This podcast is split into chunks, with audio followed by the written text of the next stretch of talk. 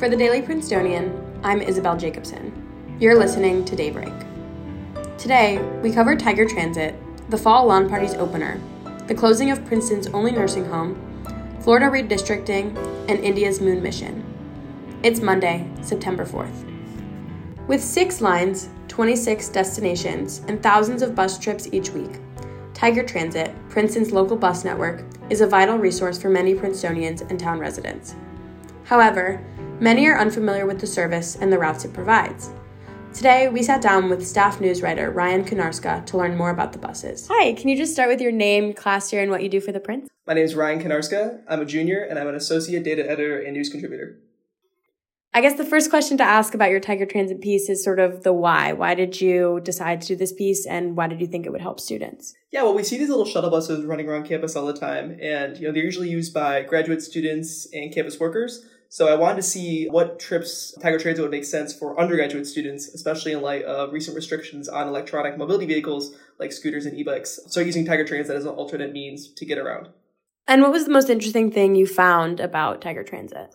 Well, there's a couple of interesting points. The first thing is that Tiger Transit is faster than walking in a lot of cases if you're going from the U Store or Firestone Library down campus to areas around McDonnell, Scully, towards Stadium Garage. And it's also fast if you're using the evening circulator. So from now, a new route, Route 5, from 5 to midnight, I believe both weekends and weekdays, you could take a new route that loops you around campus from the Friends Center, down at Fisher Hall, to Yeh College, Wawa, and Forbes, and then back up by the U Store. So it's useful if you need to walk across campus at night.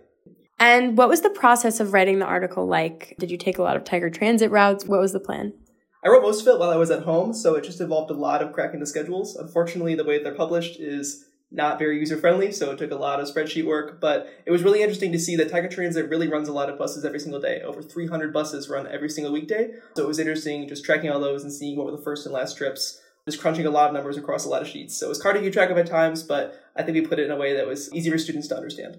Thank you so much. Thank you.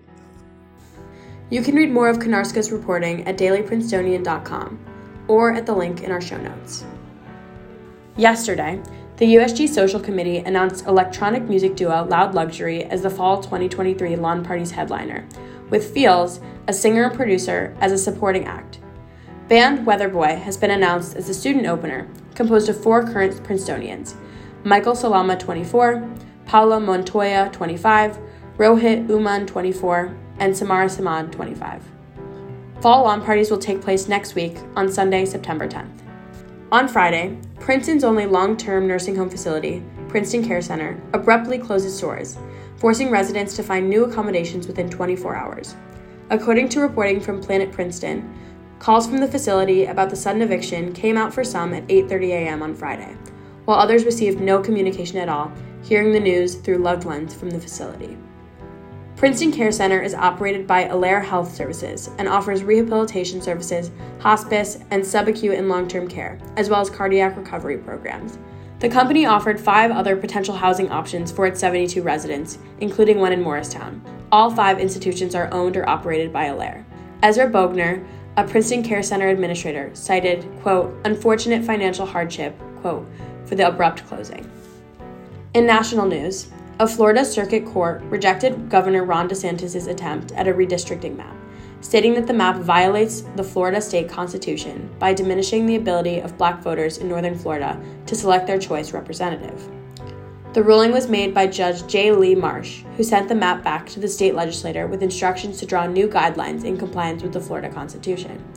The rejected redistricting map, proposed by 2024 presidential candidate Governor Ron DeSantis, eliminated a district held by Democrat Al Lawson. DeSantis vetoed the previous proposed map that preserved Lawson's district and called a special session of Florida State Congress to create a new one. A number of southern states' district maps have recently been rejected by courts, with many of these rejections citing the dilution of black voting power. This includes the ruling issued by the Supreme Court on an Alabama district map in June. In international news, India's space program successfully accomplished their nearly two week moon mission conducting experiments and set their rover to sleep mode yesterday.